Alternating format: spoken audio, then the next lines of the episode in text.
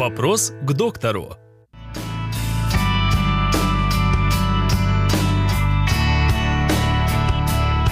Как лечить бронхит? В схему лечения бронхита на сегодняшний день входят антибактериальные или противовирусные препараты. И только врач может принять решение, какой из препаратов назначить пациенту.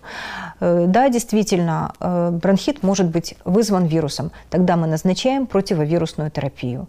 Если же кашель вызван бактериальной флорой, и мы видим выделение слизисто-гнойной мокроты, тогда действительно это проявление бактериальной инфекции и необходимо назначение антибактериальных препаратов. Кроме того, в схему лечения входит применение отхаркивающих препаратов и бронхолитиков для того, чтобы улучшить отхождение мокроты и облегчить такие симптомы, как одышка, которые нередко возникают при бронхите. И в данном случае очень верным помощником нам являются небулайзеры, которые мы рекомендуем нашим пациентам приобретать и проводить ингаляции в домашних условиях. Мы можем проводить ингаляции с помощью антисептиков. На сегодняшний день очень широко используются препараты хлорофилипт, декасан. Это препараты относятся к местным антисептикам для того, чтобы просанировать верхний и нижний этаж дыхательных путей от бактериальной и вирусной инфекции.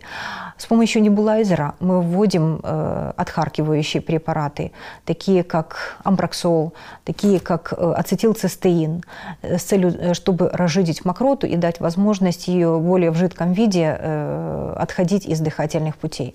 Мы можем назначать глюкокортикостероиды. Это гормоны в ингаляционной форме для того, чтобы погасить неспецифический воспалительный процесс.